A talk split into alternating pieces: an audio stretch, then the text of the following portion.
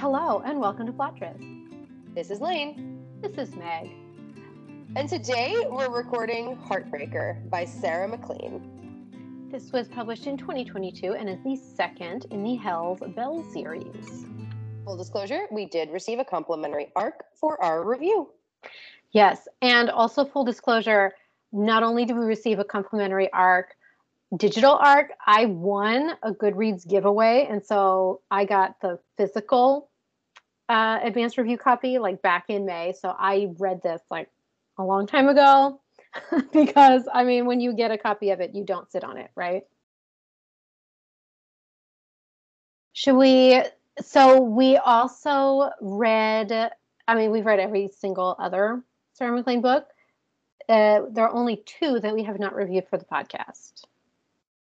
So we have reviewed this entire series, aka the one book that came before this, and we thought that book was promising as all get out. It was Sarah MacLean does this pretty frequently. Her characters, each series builds off the the previous, so this is all yeah. in the same universe.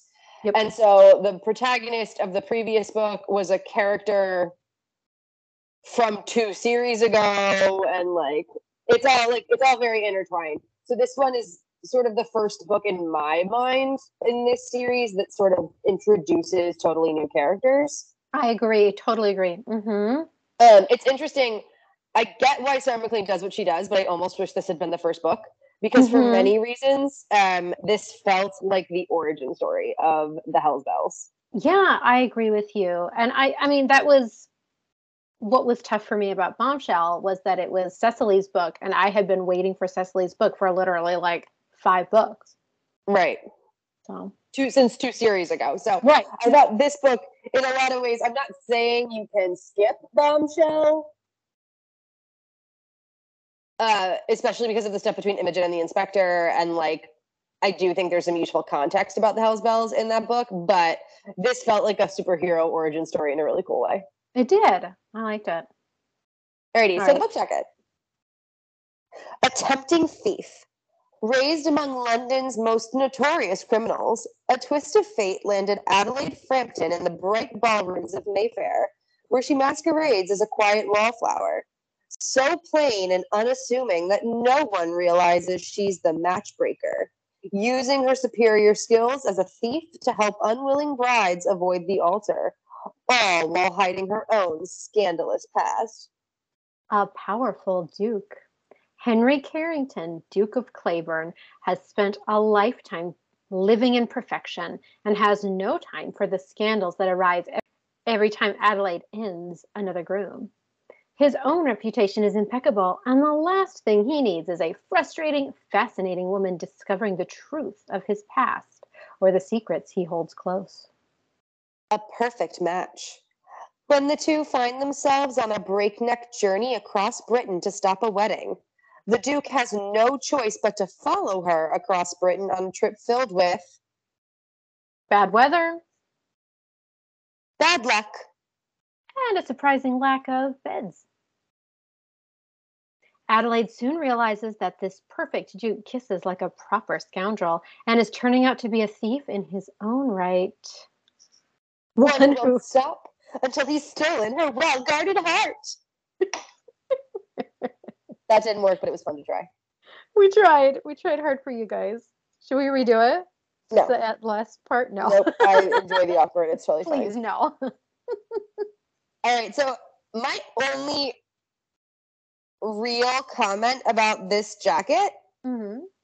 Um, it skips over a lot, but I'm actually fine with it. I think the vibes are right this book should not have been called Heartbreaker. It should have been called Matchbreaker. So, in fact, you have no issues with the book jacket. You have an issue with the title. Yes. She's not a heartbreaker. He's not a heartbreaker. No one here is a heartbreaker. There, in like the way you imagine. She's the matchbreaker. And I think that that would have been a much more intriguing title, especially given it's explained in the book jacket. Yeah. I mean, you're not wrong. No Thank one's you. a heartbreaker. I mean, no one's a bombshell on the first one either, I guess. But I mean, honestly, I think the only missed opportunity there is that Imogen's book isn't bombshell because uh, bombs. For sure. I, I'm interested to find out what her book. Oh my god. Well, we have to talk about it later. It's in the comments. All right. So, as usual, we generated a random number between 1 and 50 and then wrote our own summaries using that number as the word count. This week, that number was eight. Meg, take it away. Road trip to only one bed town with some hurt comfort. I love that you were just like, you know what? Eight words, two tropes. Done. Uh, three tropes. Road trip, only, only one bed. bed hurt comfort. Uh, you're correct. All right, um, so get it right. Meg just squeezed three tropes into her eight words and moved on with it. I love it. That was it. That's life. How about you, Lane? Harder to infiltrate, his box or her heart? The box just sounds like I don't know, weird. Was, I was this close to writing his box or her box. and being a little bit vulgar, but the reality is she's not that hard to get into bed. no judgment. Uh, no judgment. It was awesome. Yeah, it was. All right, tropes. Um so I mean, there's only one bed. Like everywhere they go, there's only one bed. I love the justification for it though.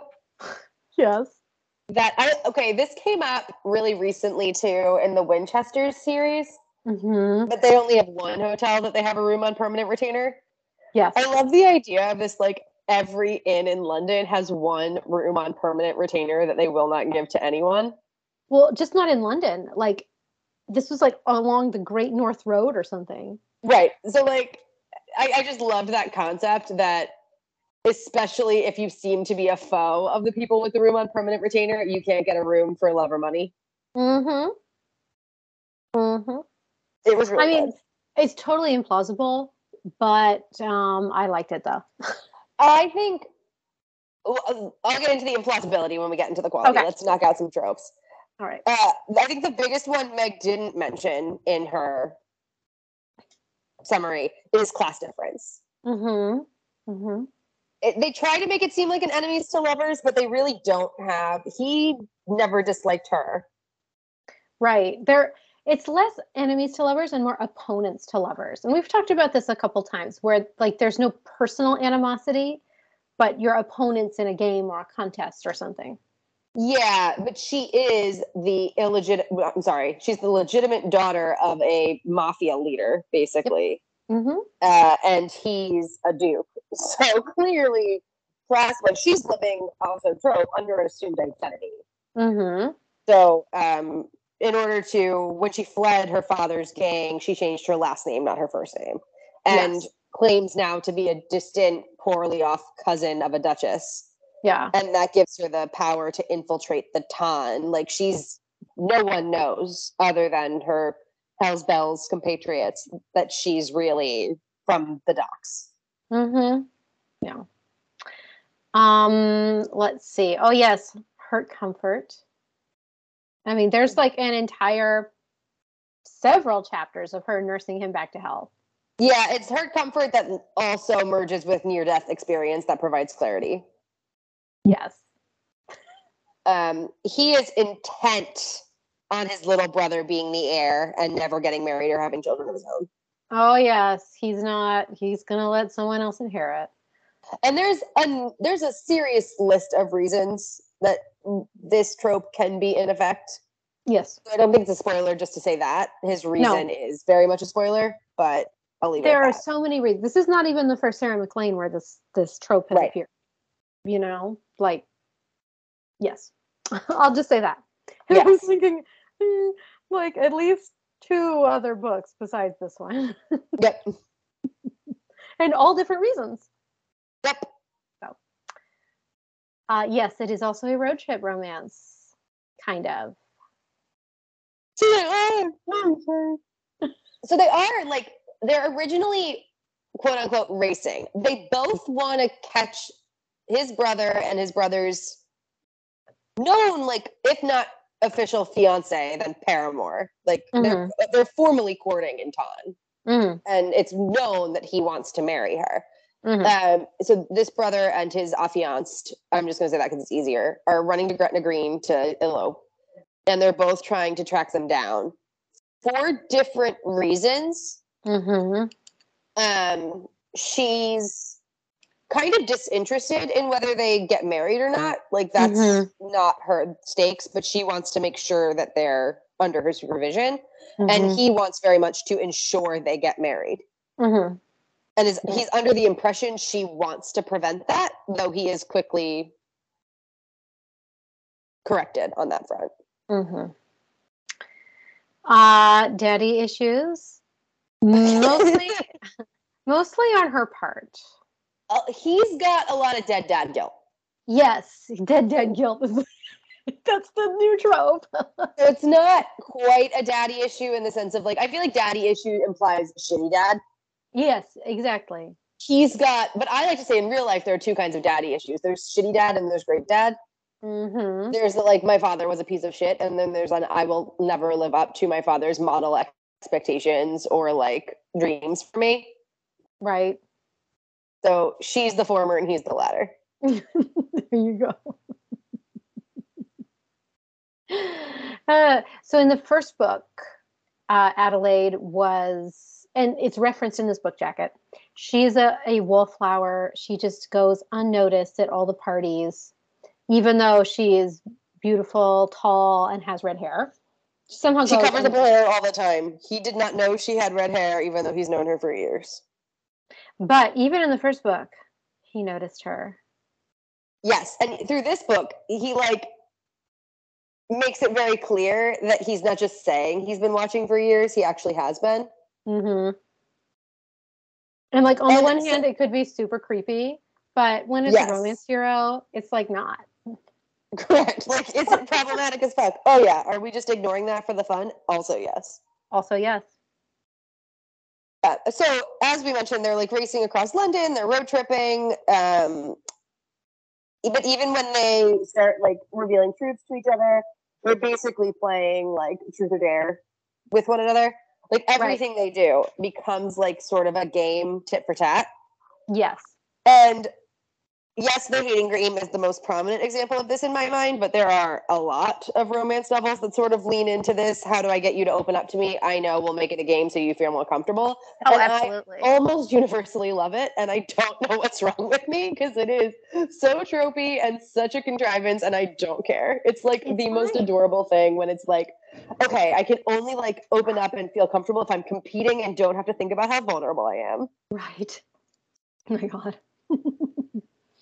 and then, I mean, we already talked about the hair, but when he sees her hair for the first time, oh my god, you have red hair. And then this is one of the most egregious examples of oh my god pants. Mm-hmm. And I love how it's executed. So this is a spoiler for chapter like two. Sorry, guys. She gets her clothes custom made, so her skirts are all detachable with pants underneath. Mm-hmm. And so it's less like, oh my God, a woman in pants, and more, I'm holding onto this woman's skirts to try to catch her, and then her skirts just come off in my hand, and she's running away in pants. I mean, it uh, it's a legit oh my god ma- pants moment. Like I would have been like, oh my god. Pants. And then it's great foreshadowing for a future scene where he expects it to be skirt removed, oh my God, pants, and Mhm. it's not. right. All right. Should we get into the to the book? Yeah. All right. Um, I really enjoyed this book a lot. I had such a fun time reading it. Like it, it's very, very fun. I really like this niche that Sarah MacLean has carved out for herself as like Mm-hmm. cut and dry historical romance, but her twist is like action adventure. Right. And I think she sort of can get away with a lot of, oh God, that would never happen in the name of this like adventure novel type story. So this is this is when you were talking about like I was like, well, it's very implausible that they would not only have a room on retainer, but have a room on retainer in every woman owned inn from here to Gretna Green. Right, but like you don't care. This is an adventure novel taking place in a ma- like made up country. Like it almost feels like Haggard esque. Like Ruritania. Yeah, Yeah.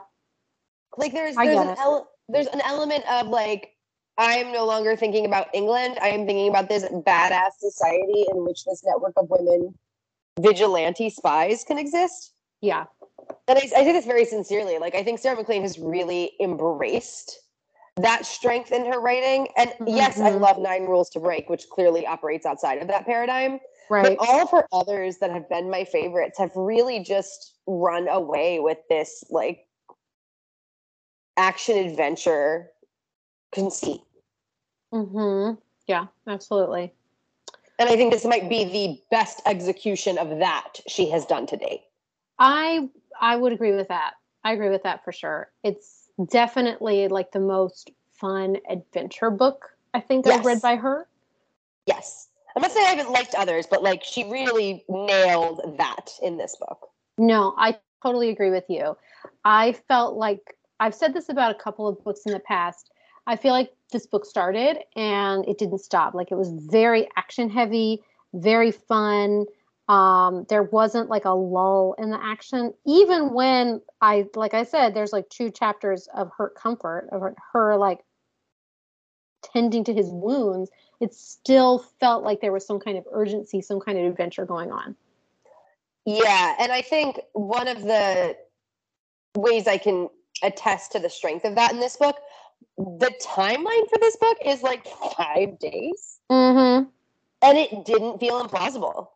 Right. Like the, the relationship and the tension in the external factors, like all felt really organic and believable.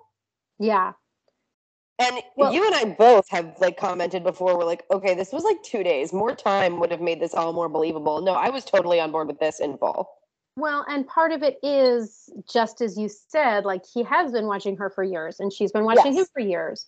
Like they have been aware of each other for years. And again, this is the second book in a series. We heard of Adelaide one book ago. I didn't feel like I was missing their relationship either. Yeah, I think Sarah MacLean did a great job providing that context without it feeling like exposition. Mm-hmm. I totally agree. Mm-hmm. I really thought they'd been in each other's universe for a long time. So one of my other favorite things, and this is like somewhere between trope and quality. So the name of the thing is in the thing in this book, but it's not the name of the book. It's the name of the series, Hell's Belles. Mm-hmm. And this is one of the main things where I'm saying like this feels like the origin story. The Hell's Belles get christened as such in this book. Mm-hmm. Mm-hmm. Yeah. Like they've been together and they've been, you know, doing all these little heisty kind of things that we've that we've read about in other books. But this is a book where they're like, "Oh yeah, Hell's Belles. That sounds like a great name. Like Avengers. Well, that sounds awesome." it's also great because talk about superhero origin story like Batman, Dark Knight type stuff. Right.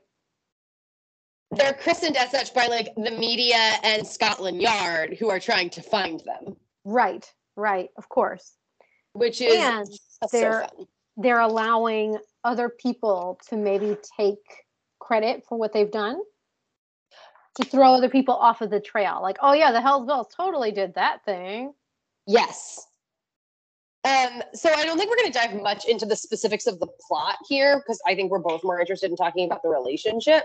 Well, so just, and I think I think the plot is where the most spoilers would come. Yeah. So just uh, just sort of build off of the book jacket, the things that aren't really spoilers, but the book jacket doesn't dive into. So as we mentioned, she's this daughter of a mafia don, essentially, mm-hmm. Mm-hmm. who was able to escape him and join the Hell's Belles. Mm-hmm.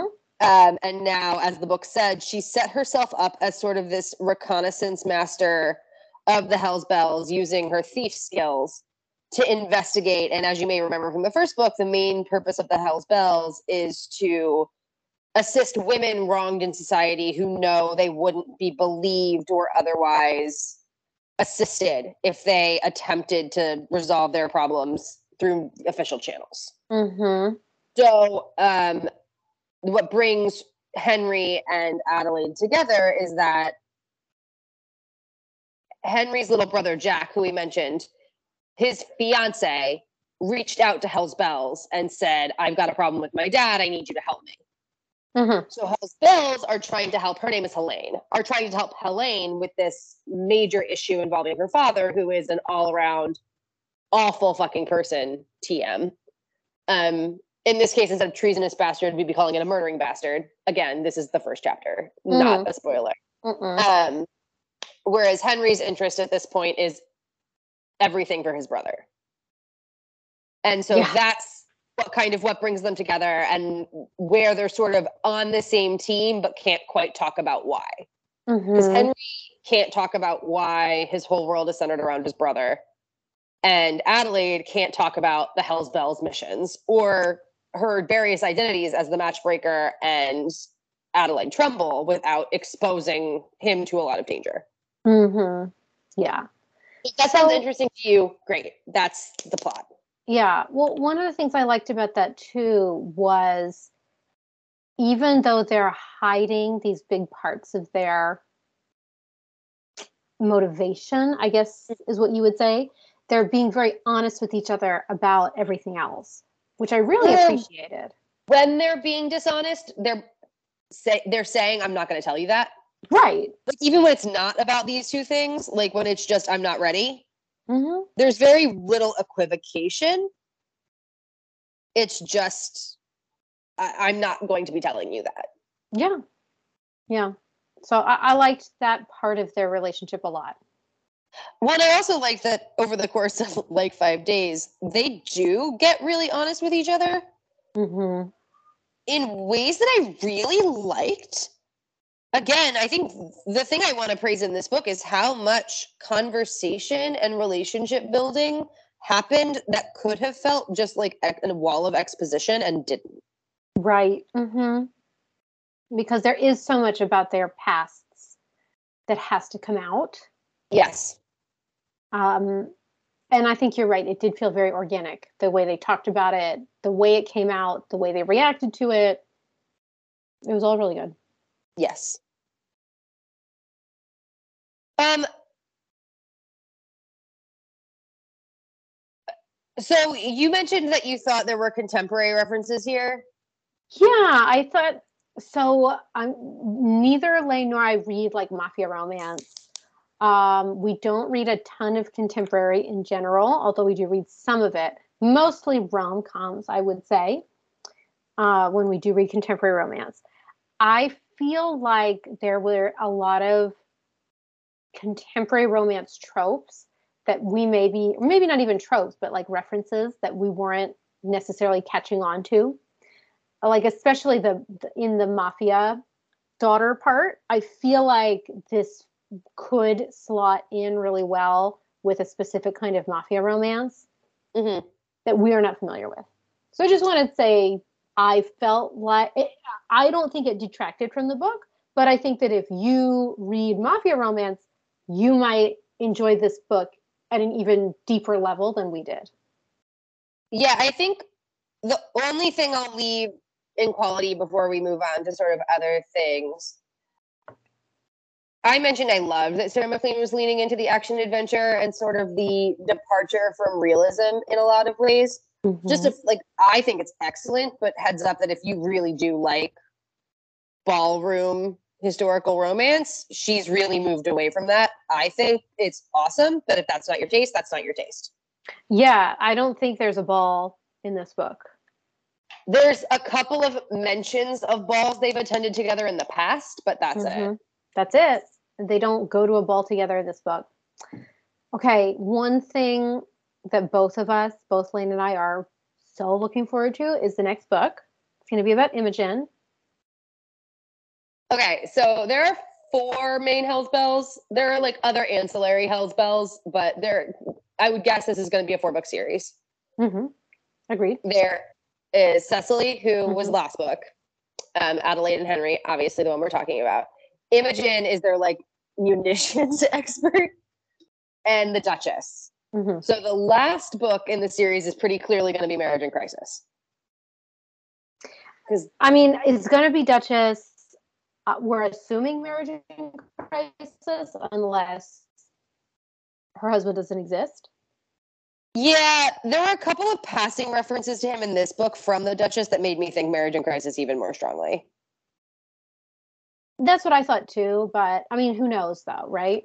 Fair. Okay, so the munitions expert Imogen in the first book started, and in this book continues, sort of a repartee with the detective inspector at Scotland Yard. And here's the thing I'm absolutely obsessed with the way they interact, and I cannot wait for this book. But I am like this much nervous, and I'm making the very smallest little pinchies with my fingers that Imogen as a character will have to change really dramatically to be a lead. Yeah. And I am very nervous about that. I I understand where you're coming from, but I like I have been so excited about about this book in particular, Tommy and Imogen, since literally the, the first book in the series. So one book ago. I mean, yes, but like I, I, was I was like so ready for it that when that it was Adelaide's book next, I was like, hey, you know, okay, that's fine. And again, not to say that I didn't like this book because I really liked this book, but the anticipation level for me for Tommy and Imogen is like extremely high. Of course, that does mean that the the the opportunity for disappointment is also high. She's just a really quirky character Mm-hmm. And very direct in her speaking. And like at one point in this book, Henry, in like thanks for all of her assistance with the denouement, the showdown here, says, Oh, I'll buy you a gift. And she just says, I like chemicals. Mm-hmm. And there's just so much about her. And like she shows up with for the detective inspector at the end of this book with a sandwich. and there's just so mm-hmm. much that's sort of a little quirky and offbeat about her. And I often find that quirky and offbeat characters become less so once they're yeah. the heroine. Yeah. And I hope yeah. that doesn't happen to her. Like I really Me hope Sarah MacLean manages to retain that. Me too. Me too. I'm very excited. But I'm very invested. I'm very invested. I'm so invested in them. Oh my god. Um, okay, so offensiveness. Okay. I mean, Henry's a reformer opposing child labor. As we mentioned, her upbringing was like mafia daughter. She spent time in prison. Like, I think there's a lot of societal not good things. Like Helene's father is obviously a piece of shit. But I don't think there's anything that's delved into. Like all of it is so surface level that I yeah. I don't think that other unless the concepts are triggering to you that anything in this book content wise would trigger you. I will say there is a this is not really this is not offensive at all. It's not even really a trigger warning. I just thought about it and i want to talk about it now. There's a highway woman there's a highwayman there's a gang of highwaymen that's a woman and her two lovers. Yes. And i was just like i hope there's a novella about them I mean, honestly, would read 10 out of 10. Um, 10 out of 10 would read. Her name's um, Lucia. And I want to read about her. Yeah. She okay. was pretty great. Yeah, she was awesome. Um, what's this book, Sexy Line? Oh my god! And the fact that we got this far in before mentioning that this is a sex book, I'm really proud of us. Book is fucking sexy. But here's the thing there's only two sex scenes. One of them is 20% of the fucking book. It is, she went real hard in terms of duration over quantity here. And I really valued it. So it's like, it's like Sinster level. It would, mm, I think that that's an insult to Sarah MacLean, but I know what you're getting at. You know what I mean. yeah. Yeah.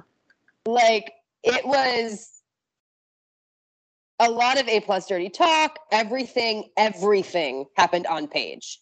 yes, there was no like, there, there, was no like. We talked about this before. How a, a lot of times, I like there will be the sex scene, and then they'll be like, "Let's do that again," and then it like fades to black. Then, yeah, that doesn't happen here. it is, and I loved like okay I love it when, especially in an intimacy scene, whether emotional or physical, you get the sense that the guy knows the woman better than she knows herself.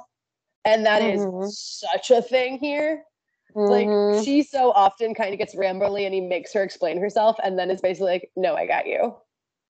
No, ma'am. I got you. Mm-hmm and it was i at one point literally was like this has been going on for a long time and getting back to this beginning of the sex scene took me back double digits percentage wise. and it was like, I enjoyed this a lot. Yeah. I mean, in other words, this is a very sexy book. Yes. It's real sexy. Yeah. Um I really yeah, I, I have no complaints about any of that. And I don't even need to say I want sex after the conflict was resolved because honestly, the really epic sex scene was after they'd started talking to each other about like, like, the their- relationship conflict. Yeah. right like yes the last sex scene is before the final showdown and they don't technically confirm they're ending up together spoiler alert until after the final showdown but i did feel like the cards were on the table for that final sex scene and i really enjoyed it hmm They were all the, the only sex that wasn't on the page was the goodbye sex That's that's fine. And I'm actually really so there's goodbye sex that's one sided. He doesn't know it's goodbye and she does. And that is the only sex that wasn't on the page. And I was actually really grateful. I'm like, Sarah MacLean, like you took out the angsty sex that would have done nothing for characterization and Yes. just doubled the sex scene that had characterization. Hell yeah. Exactly. Exactly. That was a stroke of genius. Honestly. Very well done. Here's the thing. Could there have been more about like the matchbreaker and what the matchbreaker had done in Adelaide's life in the years between her fleeing the docks and where she is today? Sure. I liked these characters enough. I would have been interested in more about them. Am I grateful that this book was executed exactly as it was? Yes. Yep. Yep. The pacing was just perfect. So so basically we highly recommend this book. Yeah. Um, if you want a like potato chip book, like a you can't put it down book that is just really well executed, you're in for a treat. You are you're so correct. Like I I definitely just like flew through this book in the best way. Yeah. right? Like you want to know what's going to happen, and the the narrative tension is there the whole time.